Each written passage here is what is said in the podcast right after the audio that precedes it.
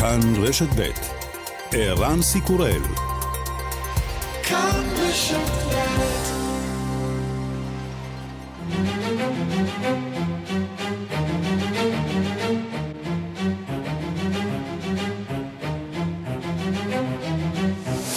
השעה הבינלאומית 29 בנובמבר 2021 והיום בעולם.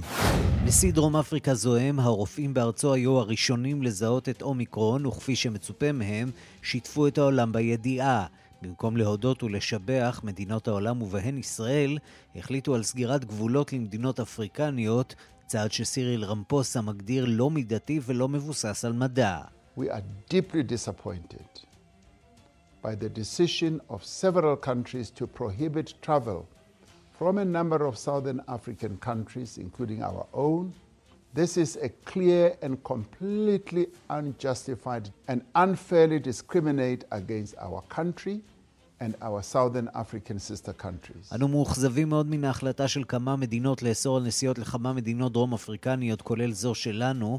זהו צעד שברור שאיננו מוצדק, איננו הוגן, ומפלה נגד המדינה שלנו ונגד אחיותינו, מדינות דרום אפריקה האחרות.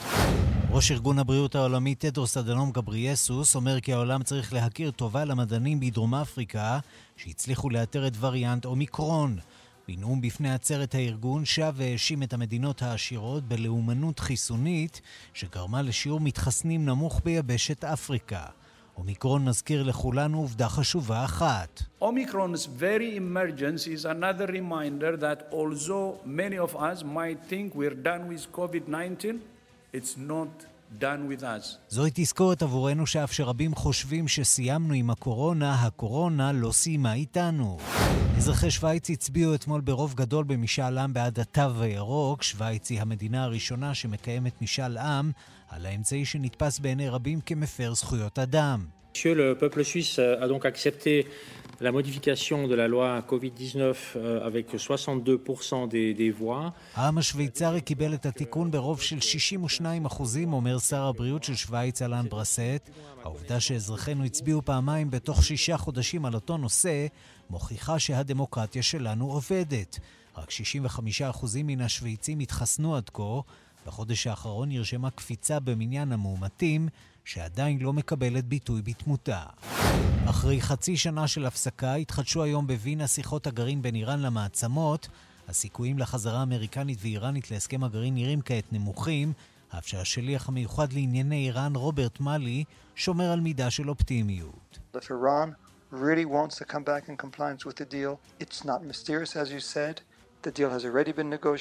Both sides know what's in it. If at this point Iran wants to get back in, אם איראן רוצה לחזור לציית לעסקה, אין פה הרבה מסתורין. המשא ומתן כבר התקיים. שני הצדדים יודעים מה יש בהסכם. אם איראן רוצה לחזור להסכם, יש דרך לעשות זאת, וזה לא ייקח זמן רב. וגם...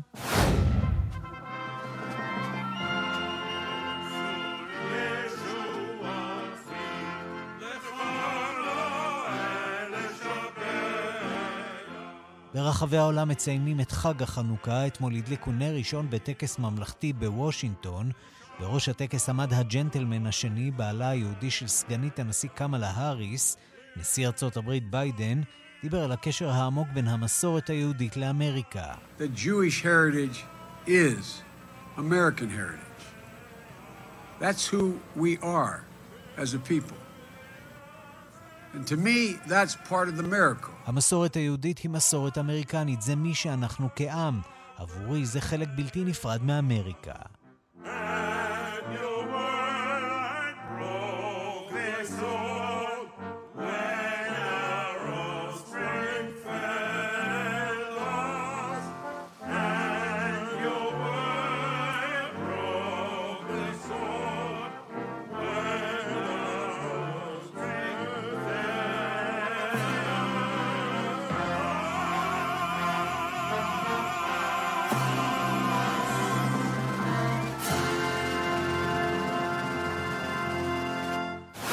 השעה הבינלאומית שעורך זאב שניידר, מפיקה אורית שולץ, בביצוע הטכני שמעון דוקרקר, אני רנסי קורל, אנחנו מתחילים.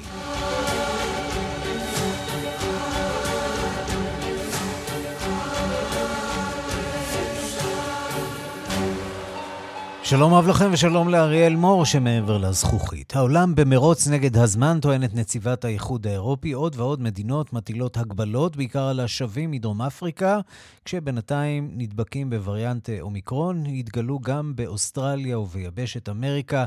מאיה רכלין, כתבת אה, תחום החוץ, את עם העדכונים. שלום ערן, צהריים טובים. יפן היא המדינה השנייה אחרי ישראל שאוסרת על הגעת זרים מכל העולם בעקבות התפרצות וריאנט אומיקרון. 最悪の事態を避けるために緊急避難的な予防措置として בהצהרה שנתן מחוץ למשרד ראש הממשלה, אמר המנהיג היפני שהצעד הזה נועד למנוע את המצב הגרוע ביותר. עכשיו ראינו כבר שמלבד יפן יש עוד לפחות 40 מדינות שהגבילו בצורה כזו או אחרת את הכניסה אליהן, ברובן סגירת השמיים מופנית בעיקר כלפי מדינות דרום אפריקה, שם התגלה הנגיף לראשונה. למרות שכבר עכשיו, אם נסתכל על הפריסה העולמית, אפשר לראות שהוא לא נותר רק בדרום היבשת. בבריטניה למשל, יש כבר תשעה מאומתים לאומיקרון לפחות, אחרי שהיום גם סקוטלנד דיווחה על שישה נדבקים בווריאנט החדש. גם באוסטרליה ובקנדה, גם בהולנד, אחרי שבדקו את כל השבים מהטיסות מדרום אפריקה, מצאו לפחות 13 נדבקים בזן החדש.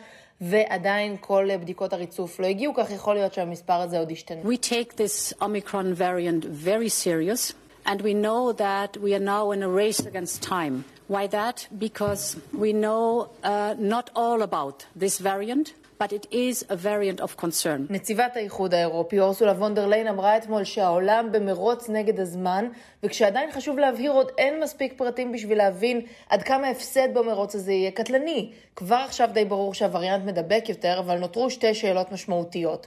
א', האם הוא גורם למחלה קשה יותר, והאם הוא עמיד בפני החיסון. ובשתי השאלות האלה התשובה היא שעוד מוקדם לדעת, כי בנוגע לתחלואה קשה, הרופאה שאיתרה לראשונה את הווריאנט בדרום אפריקה סיפרה אתמול שהתסמינים של אומיקרון הם קלים מאוד, אולי אפילו קלים יותר מאשר במקרים קודמים, ושעד כה היא לא אשפזה אפילו מטופל אחד. מצד שני, וירולוגים מצביעים על כך שהיא טיפלה בעיקר בחולים צעירים, ולכן קשה לדעת מה יקרה אם נגיד תהיה התפרצות בבית אבות. עכשיו לגבי החיסונים. היום הדוקטור אנטוני פאוצ'י, יועץ הבית הלבן במאבק בקורונה, הודיע לביידן שיקחו לפחות שבועיים לקבל מידע נגיף על הווריאנט, אבל שהוא מאמין שהחיסונים שקיימים יספקו מידה מספקת של הגנה בטח נגד מחלה קשה. ובכל זאת, חברות החיסונים מתכוננות למצב שבו החיסון לא יספק את ההגנה מול הווריאנט החדש. If we have to make a brand new vaccine, I think that's going to be early 2021, uh, 2022, before that's really going to be available in large quantities. מודרנה הודיעה שתוכל להוציא גרסה מעודכנת של החיסון כבר ב-2022, בתחילת השנה. מאיה, תודה.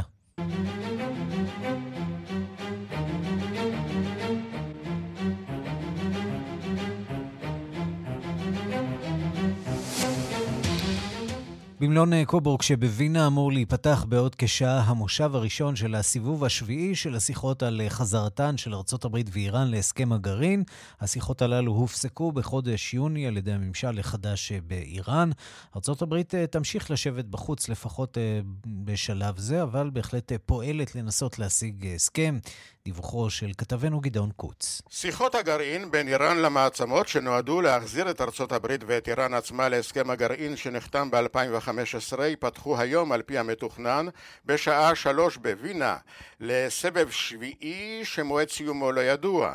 ממשלת אוסטריה העבירה כנראה בתור רמז את השיחות שנפסקו בחודש יוני למלון הפאר ארמון קובורג שבו נערכו והגיעו לסיומן המוצלח בשעתן השיחות שהובילו להסכם המקורי.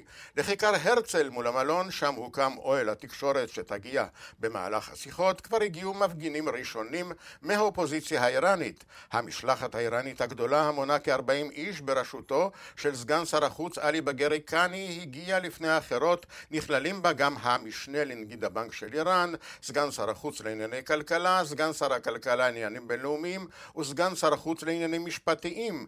מיכאל אוליאנוב, נציג רוסיה לשיחות, צייץ בתגובה להרכב המשלחת האיראנית האיראנית, כי זו הוכחה לרצינות כוונותיהם של האיראנים, אך אלה ממשיכים להזהיר כי הסרת הסנקציות נגדם היא תנאי בל יעבור להצלחת השיחות.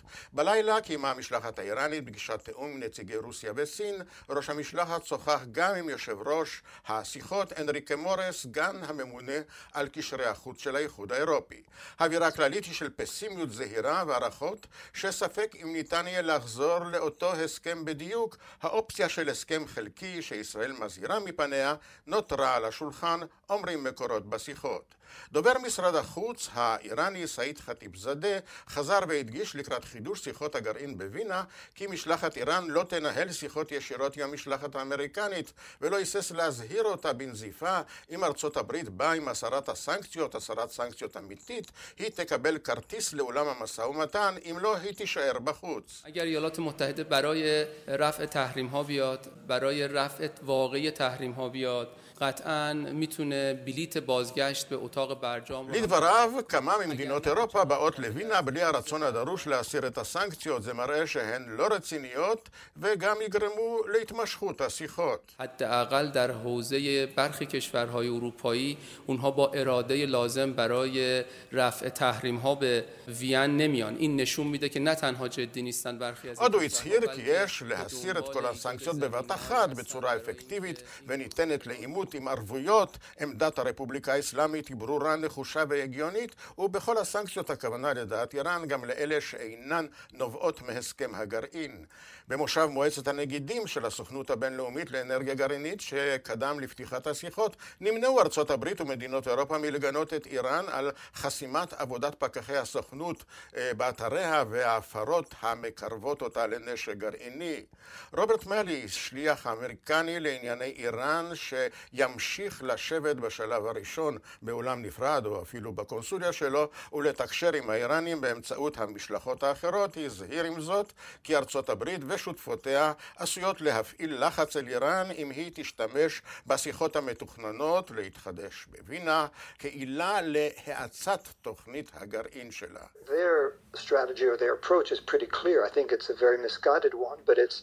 To build up their nuclear program in order to build more leverage and then try to get uh, a, a better deal under the guise of the, of the JCPOA, of the existing deal. אני חושב שהאסטרטגיה שלהם ברורה, לדעתי היא מותאם מאוד לבנות לעצמה עוצמה גרעינית כדי שתשמש כמנוף להשיג עסקה טובה יותר במסגרת ההסכם הקיים, ואילו ראש המשלחת האיראנית, עלי בגריקני, אומר כי עיקר הדיון היום יהיה על מסגרת השיחות ועל אורכן. طبیعیه که در واقع در این دور از گفتگوها تمرکز اصلی و اولویت اصلی بر موضوع لغو تحریم ها خواهد بود כאן גדעון קוץ. שלום לפרופסור אבי בן צבי, שלום וברכה גם לך, ערן. ראש התוכנית לדיפלומטיה באוניברסיטת חיפה. כנראה שכבר מזמן לא הייתה ארוחה כל כך גדולה ומפוארת שאף אחד לא רוצה לאכול בה.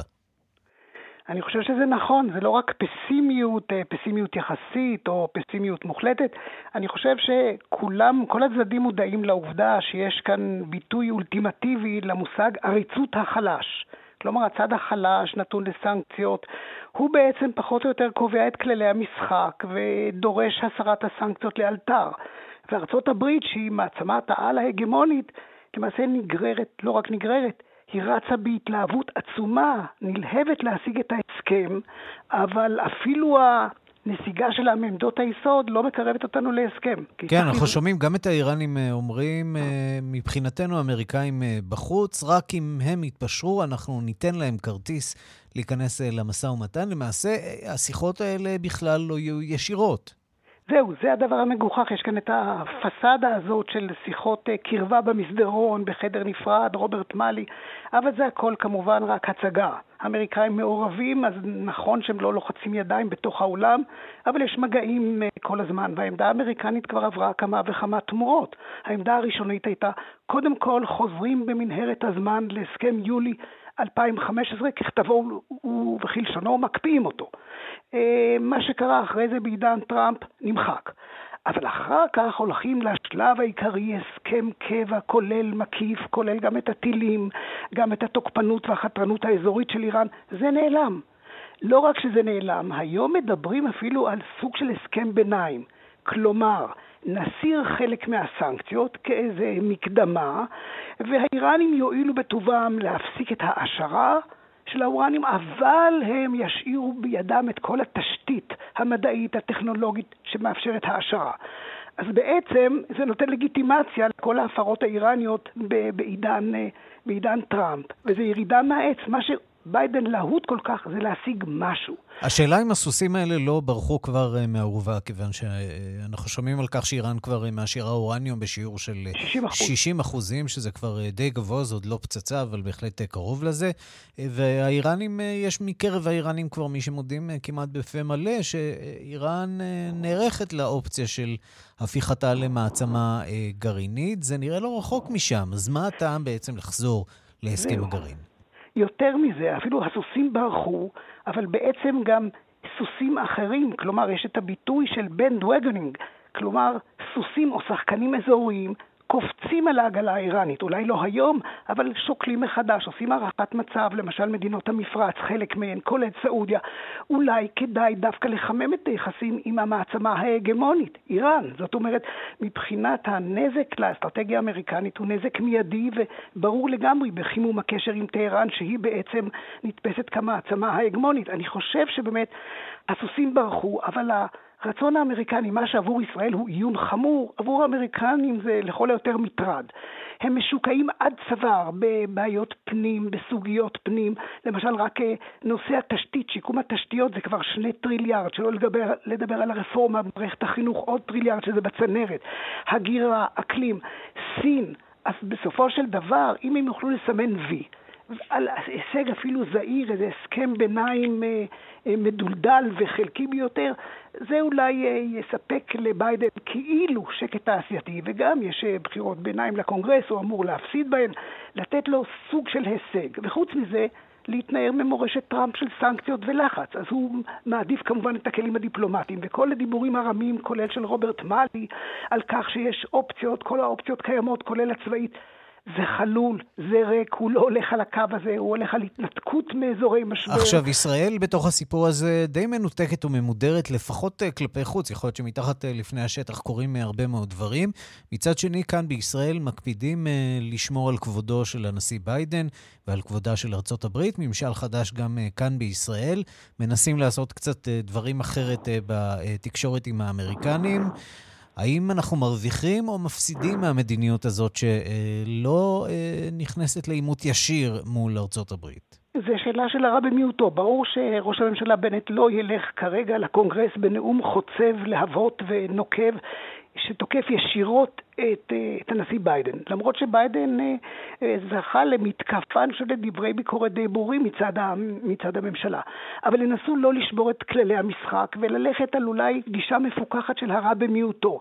שאפילו הסדר ביניים שהוא גרוע נותן לגיטימציה לתשתית המדעית הטכנולוגית של ההעשרה שיש בידי איראן, אולי זה סוג מסוים ש, שבולם אותה אם יהיה פיקוח ואם יהיה עימות ואם פק, הפקחי, הפקחים יחזרו ולמעשה... למעשה יוכלו לדווח, אז אולי יש כאן משהו. נדמה לי שזו גישה ריאליסטית של לא ללכת לקרב חזיתי שאולי הוא אבוד מול ממשל שהוא נחוש להגיע להסדר ולהישען על הדרך הדיפל... הנתיב הדיפלומטי, ואולי להוציא מארצות הברית תמורות.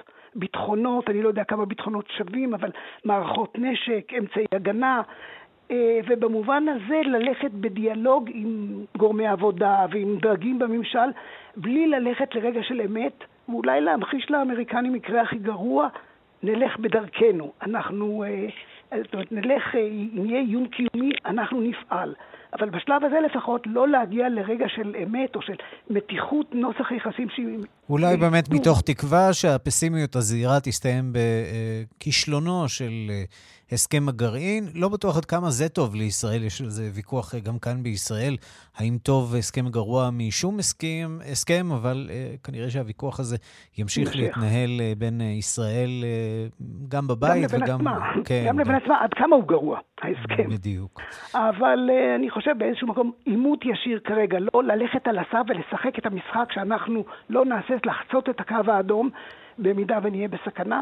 זה כן כאמצעי להבהיר לאמריקאים, תעשו הכל, ממש הכל, כדי לרסן את, או למנוע את הפצצה מאיראן, אולי סנקציות כלכליות חזק, אה, חזקות עוד יותר, אבל זה לא הסגנון של ביידן, זה מחזיר אותו לטראמפ, והוא לא טראמפ, הוא אנטי טראמפ. פרופסור אבי בן צבי, ראש התוכנית לדיפלומטיה באוניברסיטת חיפה, תודה רבה על הדברים. תודה לך. סין ממשיכה להתגרות בטיוואן, אה, שבה רואה בייג'ין חלק בלתי נפרד מהרפובליקה העממית. לפי הודעה רשמית של משרד ההגנה הטיוואני, מטוסי קרב של האי הדמוקרטי נאלצו אתמול לעלות לאוויר כדי להרתיע 27 כלי טיס סיניים שנכנסו לתוך אזור זיהוי ההגנה האווירית של טיוואן. דיווחה של כתבת חדשות החוץ, נטליה קנבסקי. אין מדובר במרחב האווירי של האי, אלא באזור רחב יותר, שעליו מפקח חיל האוויר הטיוואני כדי לאפשר זמן תגובה ארוך יותר לכוחותיו, במקרה של איום אווירי. הגיחה הזאת של חיל האוויר הסיני באה בשעה שבה נפגש נשיא סין סי ג'ינפין עם ראשי צבא סין, וזאת הסלמה נוספת ביחסים המתוחים משהו בין טייפי לבייג'ין בחודשים האחרונים, על רקע המתיחות בין סין לארצות הברית וההתקרבות של החודשים האחרונים בין ארצות הברית לטיוואן. לפי ההודעה של משרד ההגנה בטייפי, כלי טיס סיניים שנכנסו אל תוך אזור זיהוי ההגנה האווירית של טיוואן כללו 18 מטוסי קרב בליווי חמישה מפציצי H-6 בעלי יכולת גרעינית וכמו כן, וכאן החידוש, מטוס תדלוק אווירי Y-20. המטוסים הסינים טסו לעבר חלקו הדרומי של האי העצמאי, אל האזור של תעלת באשי המפרידה בין טיוואן לפיליפינים, משם המשיכו לטוס מעל האוקיינוס השקט, לפני ששבו לשטח סין. טיוואן שיגרה מטוס קרב כדי להרתיע את המטוסים הסינים, ומערכת ההגנה האווירית שלה הועברה למצב של כוננות. בייג'ין לא הגיבה על ההודעה של טייפיי, אך בעבר טענה שתמרונים מן הסוג הזה נועדו להגן על ריבונותה של סין. בשנה האחרונה הגדילה סין בצורה חסרת תקדים את מספר הגיחות שלה בקרבת האי העצמאי. פרשנים סבורים שהדבר נועד בין היתר לייגע את הכוחות הטיוואנים וגם לבדוק את תגובתם. טיוואן מצידה מרבה את המגעים עם ארצות הברית, אך גם עם השותפים האירופיים. 台湾愿意跟欧洲朋友分享对抗假讯息的经验。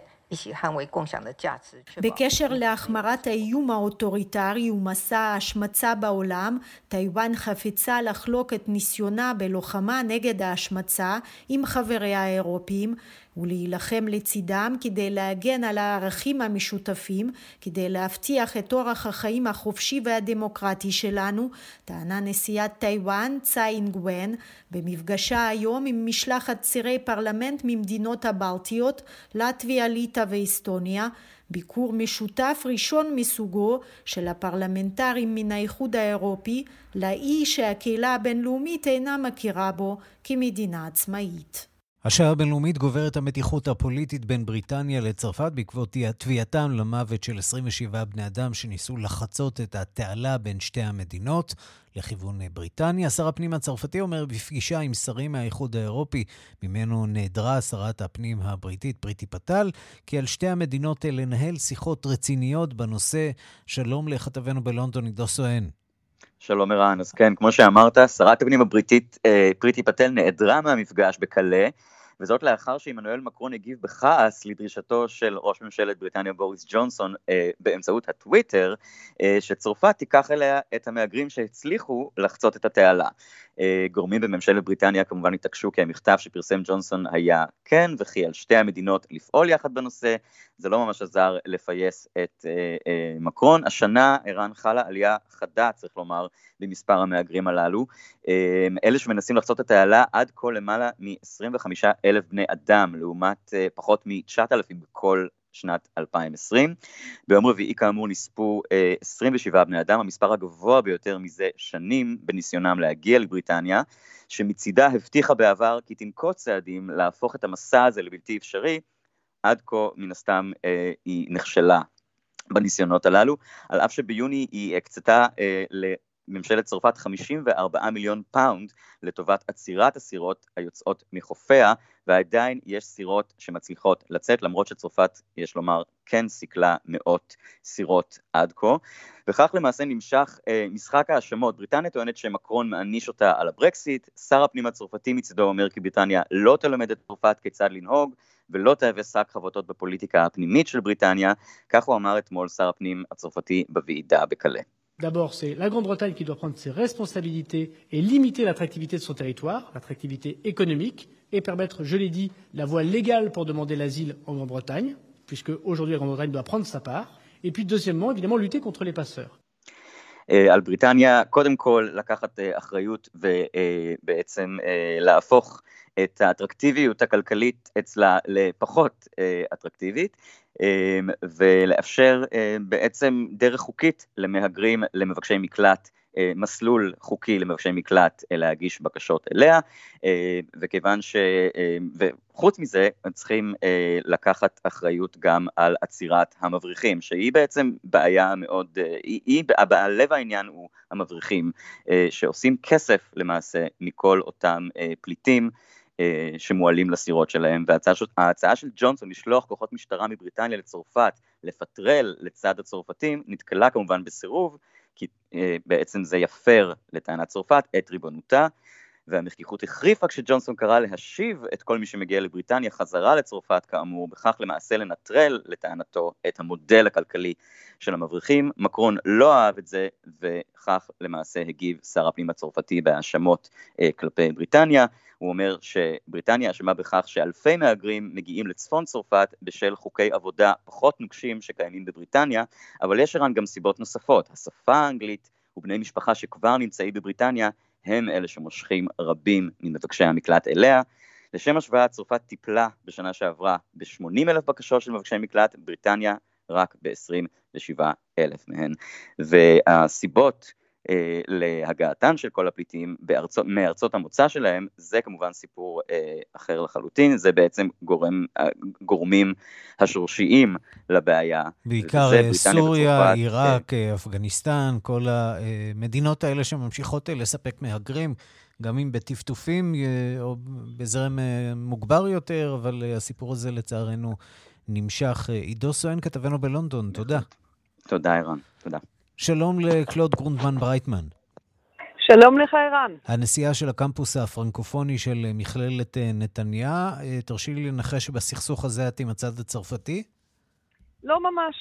לא ממש, okay. אוקיי. ואני אולי אפתיע אותך, אבל אתמול בדיוק הפילוסוף הגדול, ברנר אורי לוי, עשה בכורה בפסטיבל היהודי בירושלים של הסרט שלו, שנותן זרקורים על כל, אה, על כל הקבוצות של אנשים שנשכחו בכלל מהעולם המערבי. תראה, הבעיה הזאת היא הרבה יותר גדולה מהנקודתיות הזאת אה, של, ה, של החלק בין צרפת לבריטניה. קודם כל, יש רקע פוליטי עם הרבה מאוד מטענים בין צרפת לבריטניה, זה כולם יודעים, הברקסיט ובכלל, אבל מעבר לכך, תראה, עוד לא מצאו פתרון לסגור את כל הגבולות של אירופה לאלף ואחד סוגים של, אה, של מהגרים שונים ומשונים.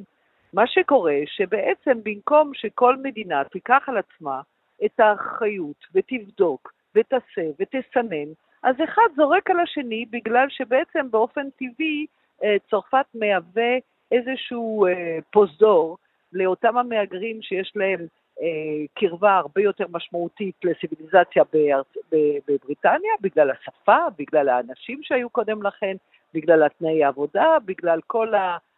המכלול תגידי, איך הפכה צרפת ליעד אה, כל כך לא אטרקטיבי למהגרים עד כדי כך שהם צריכים להימלט על נפשם מצרפת אה, לבריטניה? יש לי חדשות בשבילך, צרפת כבר לא אטרקטיבית גם לצרפתים. תראה, צרפת נמצאת במקום מאוד בעייתי כרגע. אה, גם בגלל, לא בגלל רק הפנדמיה והכל, אבל כל החוסר משילות הזאת מול אנשים שלא מצליחים לגמור את החודש, כמו שאומרים, עם בעיות חברתיות מאוד קשות, עם שפע של קבוצות מאוד גדולות של אה, מוסלמים, שחלקם אה, בסדר גמור, אבל הם נטל פנומנלי על החברה הצרפתית, ככה שיש קושי מאוד מאוד גדול של לחיות היום בצרפת בתנאים סבירים. alone שמדברים על מהגרים שאין להם את השפה, אין להם את התרבות, אין להם את האפשרות בכלל להתאקלם בקלי קלות. אז ככה שצרפת מבחינה הזאת בבעיה מאוד גדולה, וזה שהיא זורקת על, אה, על האנגלים שהיא לא קיבלה תקציב כדי אה, לאפשר אה, לחזק ולהדק את התנאים של כביכול הקליטה של המהגרים בדיוק בחופים לפני שהם אה, עוברים את המנשה, זה פשוט מגוחך, ואין בזה, בזה שום הצדקה, לא פוליטית, לא ציבורית, לא רוחנית, זה לא דומה בכלל למה שצריך תגידי, יכול להיות שמקרו זקוק לעימות הזה עכשיו עם אה, בריטניה ערב הבחירות uh, לנשיאות שם, uh, כדי לשמר ספק. את uh, כיסאו? ללא ספק, מקרו בכל הנושאים החוץ לצרפת מנסה להיראות כעל, כעל גבר של השכונה. כנץ, זה מה שקרה כן. לו עם, עם, עם הסהרה, עם המדבר הסהרה, עם האלג'ראים, כדי לא להסתבך עם המרוקאים. בפחות מחודש ימים הוא, הוא נהפך למתלהב מלתמוך ב, ב, בדרישה של מרוקו על, על מדבר הסהרה. ו, ושם את אלג'ריה במקום מאוד מאוד בעייתי, שנמצאת היום במצב שהיא צריכה להילחם על זירה שהיא הייתה באופן הכי טבעי שייכת לה מאז ומעולם, ואם בכלל יש משא ומתן בין מרוקו לאלג'יריה, מה צרפת לוקחת אה, עם כל ה, הרקע של הקרבה ושל אנשי אלג'יריה שנמצאים בצרפת, איך היא מרשה לעצמה בכלל להיות אה, אה, באופן חד צדדי כל כך. יש בעיה, תשמע, זה, אנחנו נמצאים כמה חודשים לפני הבחירות לנשיאות, וכל הדבר הזה פשוט צבוע בפוליטיקה מאוד מאוד נמוכה בעיניי, וזה מאוד חבל, בגלל שאני אוהבת את צרפת. ואם אנחנו כבר מדברים, אז מה סיכוייו של מקרו באמת לזכות uh, בכהונה שנייה? אולי לא רעים בהתחשב במתחרים שלו, או שלא בהכרח? לא, ב... אני, אני חושבת שהניתוח שלך די, די מדויק, אבל האמת שאף אחד לא יודע, בגלל שהקבוצה בסך הכל הגיעה לשלטון עם פחות מ-20% מהקולות של צרפת, ומעבר לכך לא היה ידוע בכלל על שום דבר שהוא יכול באמת לבצע, והחמש שנים שעברו, מתוכם כמעט שלוש שנים של פנדמיה, באמת לא הביאו את צרפת לשום הישג משמעותי, והוא לא יכול אה, לטעון על כך. מה שקורה, שמהצד השני, אם לא יהיה קנדידט שבאמת יכול להווה, אה, להוות אה, קונטרה למקרום מבחינת העובדות עצמם, מבחינת הבעייתיות הגדולה, מבחינת התקווה שאפשר לתת למדינה הזאת, אם היא תצליח לקיים יחסים נורמליים עם כל העולם. תראה מה שקרה עם, ה, עם הצוללות, אז פתאום לא מדברים לא עם אוסטרליה, לא עם אמריקה, לא עם ישראל, אה, בגלל פגסוס, לא מדברים עם מרוקו. זה סוג של אה, התייחסות שמתאימה לבן אדם בלתי בוגר בשביל להנהיג מדינה כמו צרפת. ואם תהיה ממולו אחת מהרפובליקנים, או אפילו אחת מה, מהימין הקיצוני, אני לא בטוחה שהוא ימשיך לכהן. זאת השאלה הגדולה, מי יהיה בסיבוב השני. ימים יגידו. אחד הסיפורים שיעסיק אותנו ודאי בשנה הבאה, קלוד גרונמן ברייטמן, הנשיאה של הקמפוס הפרנקופוני של מכללת נתניה, תודה רבה לך. תודה רבה לך, אירן, להתחאות. חג שמח.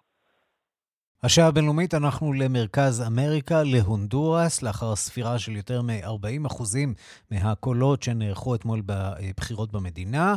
מועמדת האופוזיציה, אשת השמאל שיומרה קסטרו, מובילה בקרוב ל-20%. אם אכן תזכה בבחירות, תהיה הנשיאה הראשונה בתולדות המדינה הקטנה במרכז אמריקה. שלום לכתבנו באמריקה הלטינית, עומר גד. שלום. המשמעות היא אה, בין היתר שיחסים בין ישראל להונדורס, אה, שהם אה, יחסים קרובים מאוד, צפויים להידרדר? כן, הדבר הזה אפשרי, כלומר, סיומרה קסטרו נחשבת לאשת שמאל מובהקת, ובמידה והיא אכן תנצח בבחירות, זה עדיין לא בטוח, אבל זה מה שמסתמן, היא תחליף ממשלת ימין, ששלטה במדינה במשך לפחות 12 השנים האחרונות, מאז ההפיכה הצבאית שאירעה בה בשנת, אה, בשנת 2009 והיא כבר אה, מכריזה למשל על כך שהיא תשקיע מאוד בפיתוח היחסים עם, עם סין בניגוד לממשלה הקודמת אה, שתמכה יותר בטיוואן כמו בדומה לארצות הברית. וכמו ממשלות השמאל האחרות בדרום אמריקה יש סיכוי גבוה לכך שהם אכן לא, לא יתמכו במדינת ישראל במדיניות שלה בנושא הסכסוך מול הפלסטינים. כן, אחת הפגישות הראשונות של ראש הממשלה בנט עם אישיות בינלאומית הייתה עם נשיא הונדורס הרננדז, ממש לפני כחודש, יחסים באמת מאוד חמים, שמתבטאים גם בנוכחות של הונדורס כאן בירושלים, אבל בואו נדבר רגע על הגברת הזאת, שלא מגיעה ללא רקע פוליטי, היא מגיעה ממשפחה פוליטית מאוד. כן, סיומרה קסטרו היא בת הזוג של מנואל זלאיה, הנשיא שהודח בהפיכה הצבאית בשנת 2009, ולאחר שהוא הודח ויצא לגלות היא הפכה למנהיגת המחאה כנגד השלטון החדש שעלה במסגרת, במסגרת ההפיכה, וכך קנתה לעצמה מעמד פוליטי של, של אשת שמאל מובהקת שיוצאת כנגד שלטון הימין המושחת. היא גם נחשבת ללוחמת למען זכויות הנשים. אחד הסעיפים המשמעותיים במצע שלה בבחירות הנוכחיות הן להגמיש את חוקי ההפלות בהונדורס. הונדורס היא אחת מהמדינות הבודדות באמריקה הלטינית בהן עדיין ההפלה אסורה בכל מקרה. וקסטרו מעוניינת לפחות לאפשר הפלה בשלב ראשון במקרים של הריון כתוצאה מאונס או מקרים של סכנה לחיי האם, או מקרים של מחלות מסוימות מהן העובר סובל, שזה נחשב לצד מהפכני במדינה הזו. באופן כללי, המשימה שעובדת בפני קסטרו היא משימה קשה, במידה והיא אכן תנצח. כרגע, על פי הנתונים, יותר מ-70% מאוכלוסיית המדינה נמצאת מתחת לקו העוני, יותר מ-50% סובלים במצב שמוגדר כעוני קשה, כמויות עצומות של מהגרים עוזבים באופן לא חוקי את המדינה במטרה לחפש עתיד טוב יותר בארצות הברית, מבחינת כמויות הפשע, הונדורס נחשבת לאחת המדינות הכי האלימות ביותר בעולם, גם מבחינת הנתונים של, של מקרי רצח, ובאמת אפשר להגיד שעל אף יחסיו הטובים עם ישראל שהזכרנו, הנשיא הרננדז לא נחשב כנשיא שהיטיב במיוחד עם, ה, עם העם המקומי, וקסטרו מאוד, מאוד מעוניינת לבצע איזשהו סוג של מהפך בפוליטיקה המקומית, ואולי להוציא את המדינה מהמשבר הארוך הזה. איזה תפקיד מתכוון לתפוס בן זוגה, סלאיה, בתוך הסיפור הזה, בשלטון, אם בכלל? כרגע זה עדיין לא, זה, זה עדיין לא, זה עדיין לא ברור. כמובן שהוא יהיה, שהוא יהיה מעורב במה שיקרה, mm-hmm. אבל אין לו, אין לו כאן תפקיד, תפקיד רשמי עדיין. אז בוא נשמע לא, דברים לא שהיא אומרת במסע הבחירות שלה. הנה. Vamos a formar un gobierno de reconciliación en nuestro país. Un gobierno de paz y un gobierno de justicia. אנחנו נקים ממשלת פיוס במדינה שלנו, ממשלת שלום וממשלת צדק. אנחנו נתחיל תהליך בכל הונדורס על מנת להבטיח דמוקרטיה ישירה בה ישתתפו כל בני העם. אנחנו רואים שקסטרו באמת יוצא כאן באיזשהו מסר מאוד אופטימי במטרה לפתוח עידן חדש בתולדות המדינה. נקווה שהיא תצליח. תום אורגד, כתבנו באמריקה הלטינית, תודה. תודה רבה.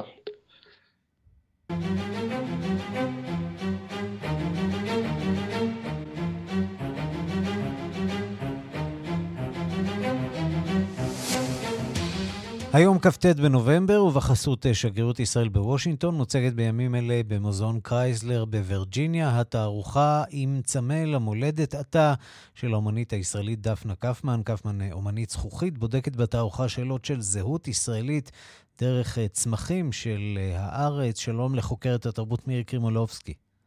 שלום, שלום, ערן. טוב, הקשר בין ישראל לזכוכית הוא שישראל היא מדינה שברירית? מה...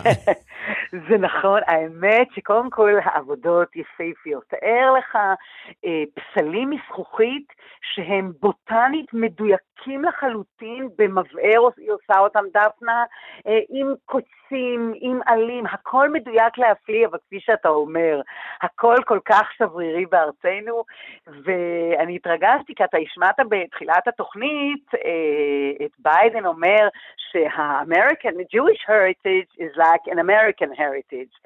ודפנה אכן מספרת שהקהל שבא לתערוכה שלה אה, מתחבר מאוד לצמחים האלה, כל אחד עם הסיפור שלו, כי מה שהיא עושה, היא לא סתם מפספת. מחסלת את הדברים השבירים האלה, היא מדברת כמה הזהות שלנו, זיכרונות שלנו, קשורים באמת לצמחים, לבעלי חיים שאנחנו גדלים על ידם.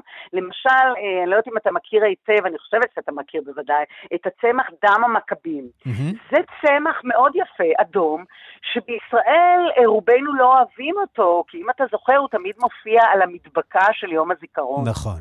הוא תמיד מחובר ליום הזיכרון, וזה בעצם הדבר שהיא חוקרת, והמעניין הוא שוב שקהל אמריקני שמגיע מתחבר לזה מהסיפור שלו, של ההומלנד והקשר אל המקום. בואו נשמע את דפנה קפמן. התערוכה בארצות הברית היא בעצם אפשרות עבורי להעלות על פני השטח את הנושאים שבוערים מבחינתי, שמתרחשים כאן. התייחסות לטבע, לאדם, לאדמה, לחיים. העבודות בתערוכה בקרייזלר מתפרסות על פני כמעט שני עשורים, ומתעכבות על תהליכים כמו מלחמות או קרבות ותהליכים פוליטיים שהתרחשו בארץ. בסופו של דבר, גם במדינה שבה הטקסט הוא זר, לכאורה, נראה שההיבטים האנושיים בשילוב עם היופי של הצמחייה, המאוד מובלט בתערוכה, משפיעים על הצופה, והתגובות לתערוכה שם הן טובות ומורכבות. מורכבות זה מעניין, אגב, אה, היא אה, ממקמת אותם עם טקסטים שהיא לוקחת אה, מספרי טבע, שהיא לוקחת מעיתונות, מקומית. אה, אחד המשפטים, והכל בעברית כמובן, ואם מאמין אתה בכוחך של הביחד עם הצמח ועם החי, למד לשלוט בהם ולכוונם לרצונך. שנראה לי שזה בדיוק הפוך ממה שאנחנו מדברים היום אה, על הקשר שלנו לטבע, אה, שאנחנו אולי צריכים להתאים אותו, אה, להתאים, להתאים את עצמנו אליו ולא אה, להפך, והיא בעצם באמת אה, שואלת שאלות של קיום דרך הסביבה שאנחנו חיים בה. אגב, יש לה כעת גם תערוכה במוזיאון פתח תקווה שנקראת שורשי אוויר, ושם אפילו חלק מהצמחים מסודרים במין זר שהוא משהו בין זר ניצחון לזר אבלות.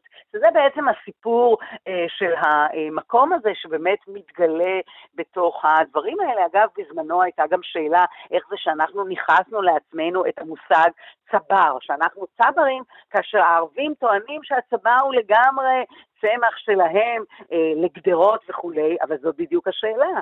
אנחנו בעצם חיים כאן שנינו, וכל אחד מאיתנו, הטבע, אה, אומר לנו דבר אחר, ואלה הדברים שהיא באמת אה, חוקרת בתערוכה הזאת, שמווירג'יניה תעבור אחר כך לקליבלנד ותוצג אה, גם שם. מירי קרמלובסקי, תודה. תודה, ערן.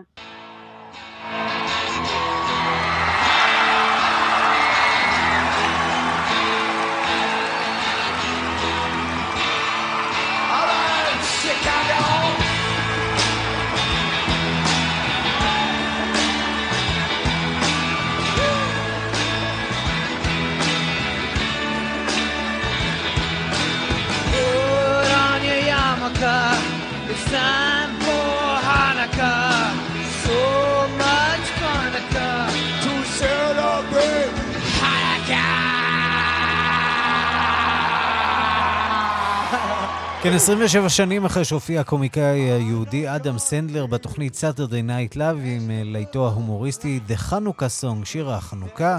זוג אה, ראפרים יהודים, אחד אמריקני והשני ישראלי, אה, Kosha Dillz וניסים בלק, Kosha Dillz, פרסמו אתמול חידוש לשיר הזה לכבוד חג החנוכה, השנה.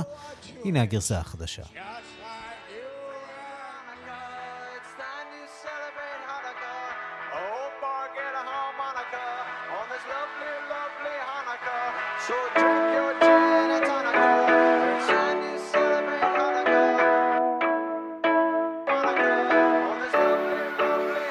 Yeah, look, flickering lights, eight nights full of donuts. Potato lockers and l'chaims for the grown-ups. The Hanukkah has a shine when it glows up. Running inside, it's already getting colder. A man of miracles, I witness with my visuals. He's still in the business. Be careful who you listen to when they try to get at you. Like if it's real, I give it proof. Well, it's you and every other Jew who believe in the infinite. I don't have to give a hint, but we do on Hanukkah. Every time the candles lit, darkness dismissed like every single enemy. Nobody's on God's level, but they all pretend to be. All we know is victory. Eight nights glistening. Many try to stop us. They don't get a mention here. Like a window, make it clear. You know what today is. Not saying it eight times. You'll have to replay this. Oh man, yeah, it's. You see